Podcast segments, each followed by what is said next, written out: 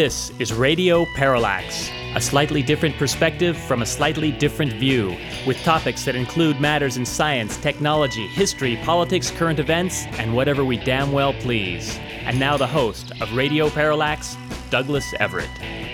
Welcome to the program. We talked a couple weeks back about some shocking things going on over in Uganda, and we're going to take up that topic with Kel Munger of the Sacramento News and Review in our second segment today. It's a rather alarming story that you may not have heard about, but writing in the News and Review last week, Kel wrote Uganda is considering a law that would prescribe life imprisonment for gay people, the death sentence for HIV positive gay people, and prison sentences for people who know about or support gay people instead of turning them in. And a boatload of U.S. religious figures are working behind the scenes to make it happen. It's incredible, but it's true, and we'll talk about it in our second segment today. But let us commence the show as we like to do with On This Date in History. Our date today is December the 17th. On this date in 1583, Pope Paul III excommunicated King Henry VIII after he declared himself the supreme head of the Church of England. After that tiff, it was a bit easier to get a divorce in the British Isles. On December 17th in 1903, near Kitty Hawk, North Carolina, American inventors Orville, Orville and Wilbur Wright made the first successful flight of a self powered, heavier than air aircraft. There are a lot of others that have claimed that they were the first, but we talked about this on the show a couple years back. Yeah, the, the award pretty much has to go to the Wright brothers. And the key to their success wasn't that they were the first to get up in the air, they were the first to be able to control the flight once they got there. And if you've ever been to Washington, D.C. to see the replica of the flyer on display at the Smithsonian, you would note that it took them about 50 years to allow it to be there because the Smithsonian originally backed the claims of Samuel Langley to have been the first one to fly, and the Wrights weren't too happy about it. And frankly, I can't really blame them. Langley had a steam powered craft shoved off a houseboat into the Potomac River. I don't think that really counts as controlled flight. On this date in 1936, the American ventriloquist and showbiz legend Edgar Bergen, with his wisecracking dummy Charlie McCarthy, debuted on Rudy Vallee's popular radio show. Despite the incongruity of a ventriloquist act on the radio, Bergen became a hit radio star and had his own show for more than 20 years. And dear listener, if you've never heard any of the uh, the comedy stylings of uh, Edgar Bergen and Charlie McCarthy, well, I think you you owe it to yourself to check it out. They they were did some pretty funny stuff. If you go noodling around, try and find some exchanges between uh, McCarthy and W.C. Fields. On December 17, 1963, the U.S. Congress passed the Clean Air Act, a sweeping set of laws designed to protect the environment from air pollution. It was the first legislation to place pollution controls on the automotive industry. And on December 17th, in 1991, a long meeting between Soviet President Mikhail Gorbachev and the President of the Russian Federation, Boris Yeltsin, resolved the details for the dissolution of the Soviet Union on or before New Year's Eve. So it was that what the Bolsheviks started in 1917 ended in 1992. Well, at least in theory. Our quote of the day comes from Thomas Paine, who once said, Society is produced by our wants, and government by our wickedness. And our quip of the day comes from Harry Truman, who once said, It's amazing what you can accomplish if you do not care who gets the credit. A joke that it comes from David Letterman, who quipped recently, uh, You know, the former governor of Alaska, Sarah Palin, she's now saying that global warming is a conspiracy. Doesn't believe that it's true, even though she can see the polar ice cap melting from her house. Letterman added, Maybe she really doesn't read all the newspapers. Our stat of the day according to TalkingPointsMemo.com, law enforcement agencies have obtained 8 million GPS readings on the whereabouts of Sprint wireless customers over the past year. Sprint says thousands of individual customers were targeted in those law enforcement requests, which enable police to determine the location of a cell phone user at a given time. And that number again was 8 million readings handed to law enforcement about where you are with your cell phone. And although I hate to say it, we even have a grimmer statistic, which I think we'll add, which is that over the past two years, the Pakistani Taliban has destroyed at least 473 schools, mostly girls and coeducational institutions, because it deemed them insufficiently Islamic. Hate to sound a, a sour note for today's show, but we, we do have some bad news we put off. We're going to have to kick around a bit. Before doing that, why don't we do the good, the bad, and the ugly?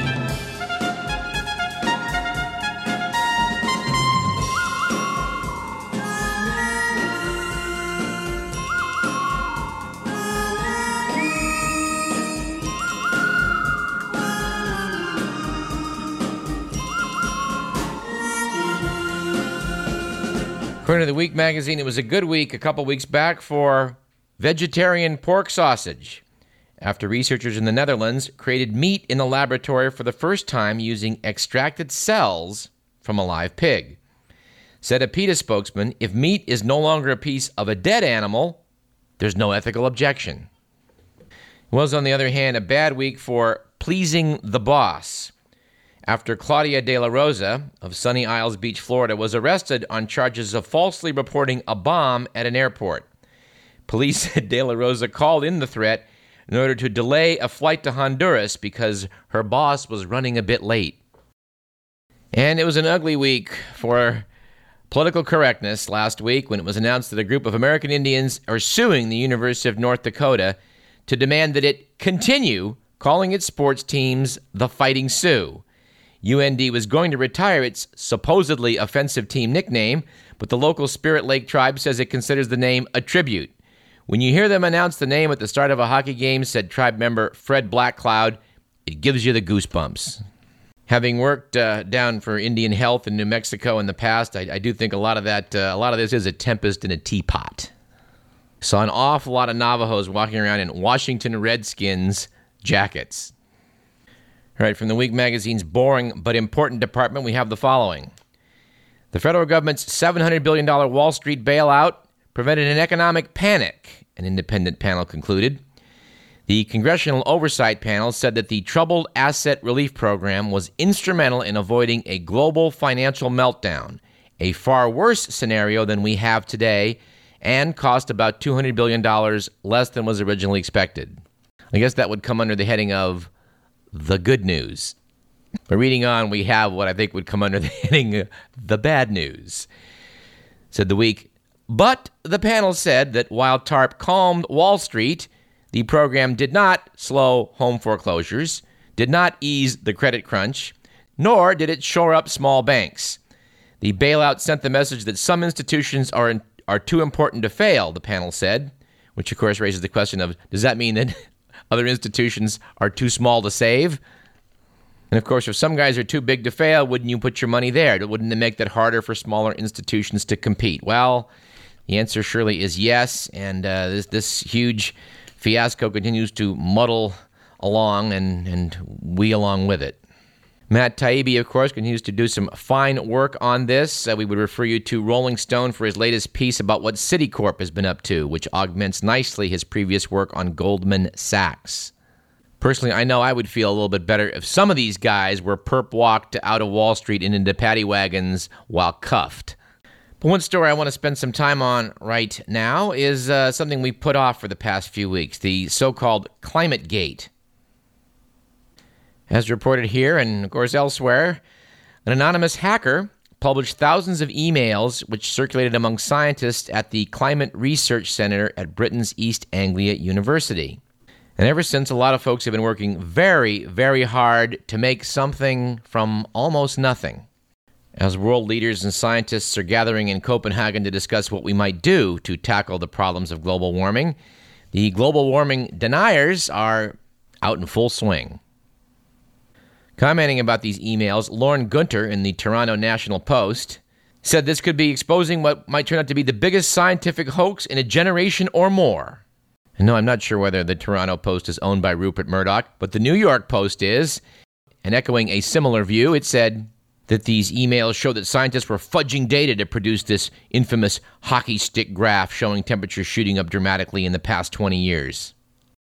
A rather more intelligent response came from the London Guardian.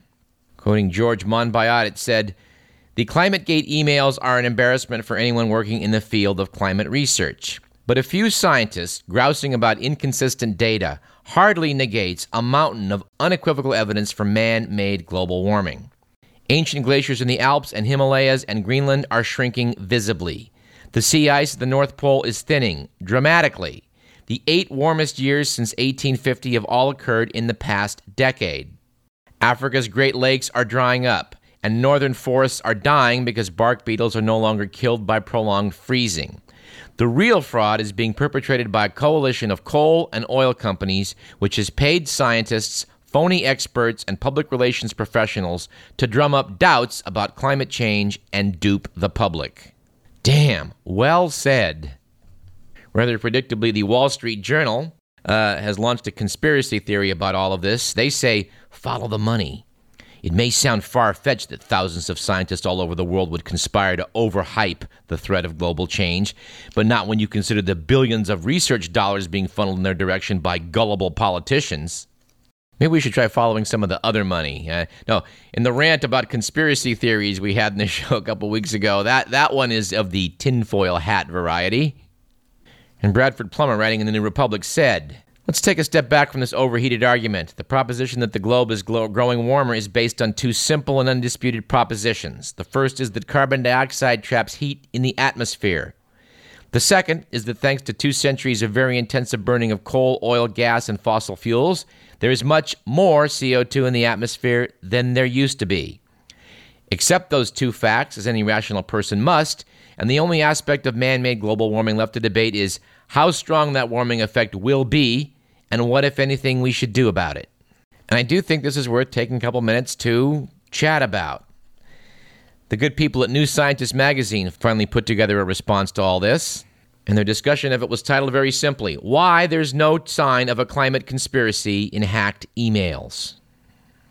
And then proceeded with a Q&A. Question: How can we be sure the world really is warming? Answer: you can't fake spring coming earlier, or trees growing higher up the sides of mountains, or glaciers retreating, or Arctic ice disappearing, or Alaskan permafrost melting, or the tropics expanding, or ice shelves breaking up, or sea levels rising faster and faster. There are thousands of similar examples from around the world.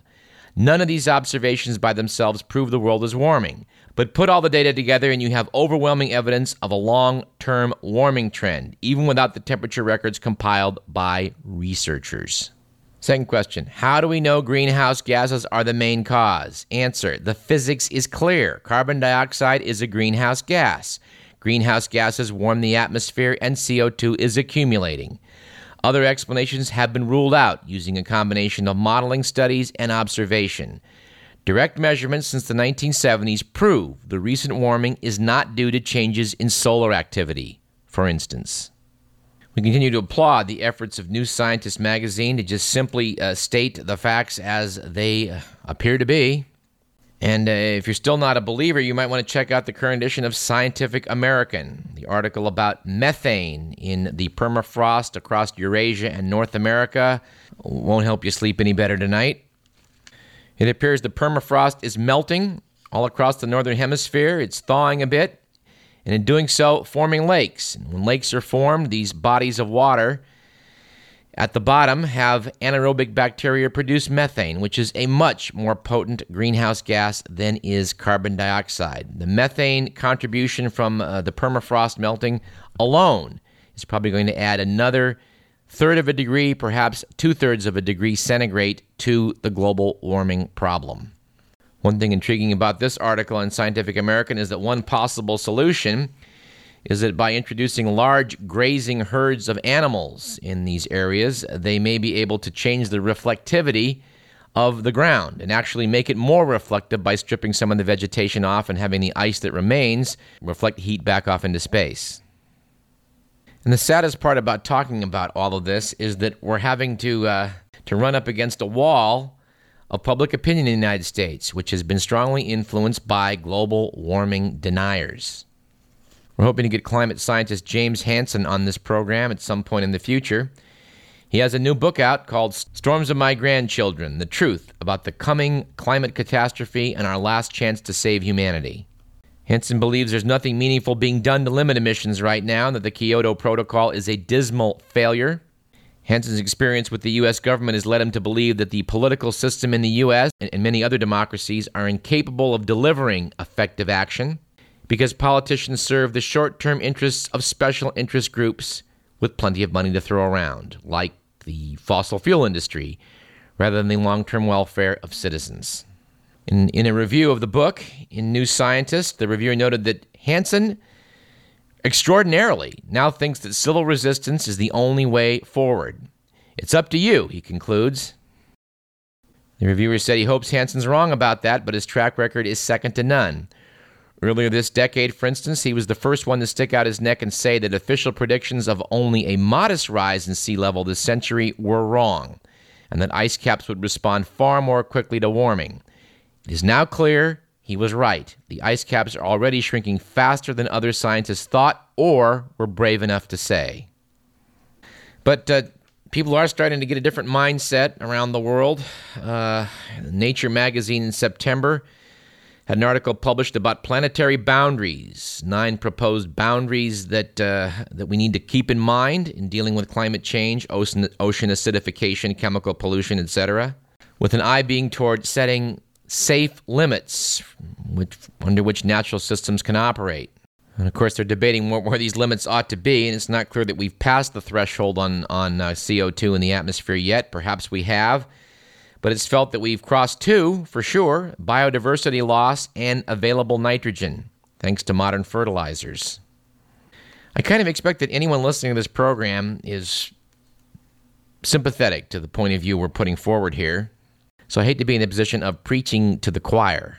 But I'm spending some time on this today because I think that uh, as we all go home for the holidays and, you know, deal with our Republican brother in laws and such, you probably have to just quietly point out that, you know, Rush Limbaugh is not a good scientific authority to quote.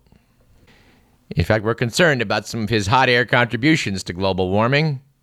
But in all seriousness, people who I've known for years, very bright people, well informed people, ask me all the time do you really think there's something to this global warming? Because they're buying into the conspiracy theory that, uh, you know, there's people that want to get research grants that are willing to mislead uh, the entire world uh, on, on this great hoax being perpetrated. And, you know, actually, we've gotten a lot of emails saying, you know, do you, really believe that's what's going on?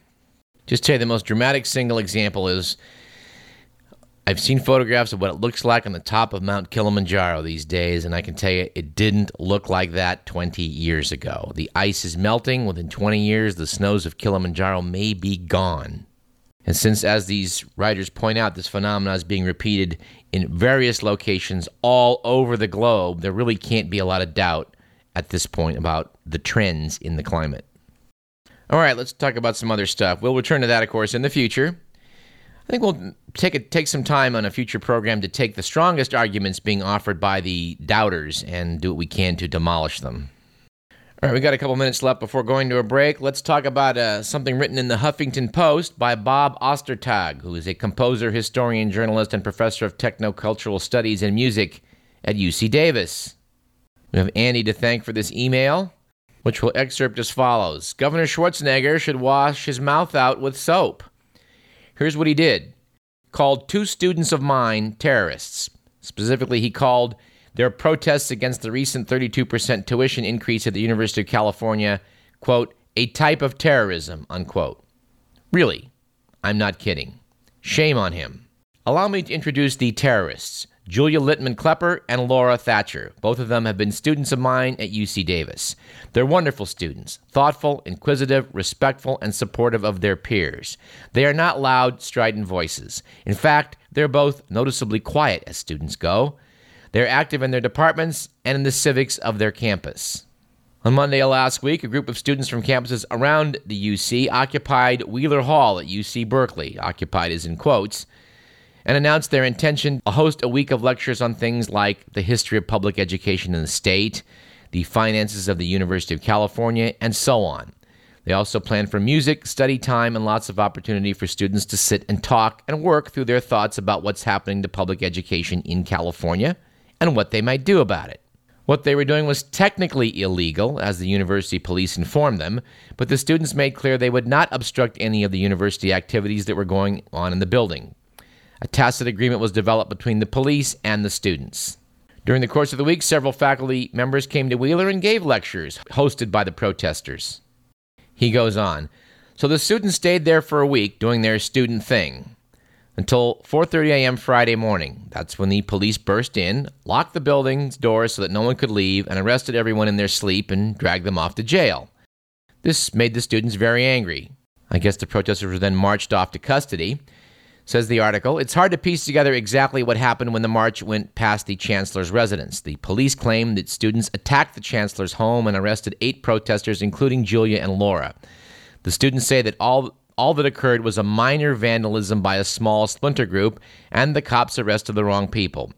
With eight of their number facing multiple felony charges and the governor of the state calling them terrorists, the students' lawyers advised them not to discuss the events.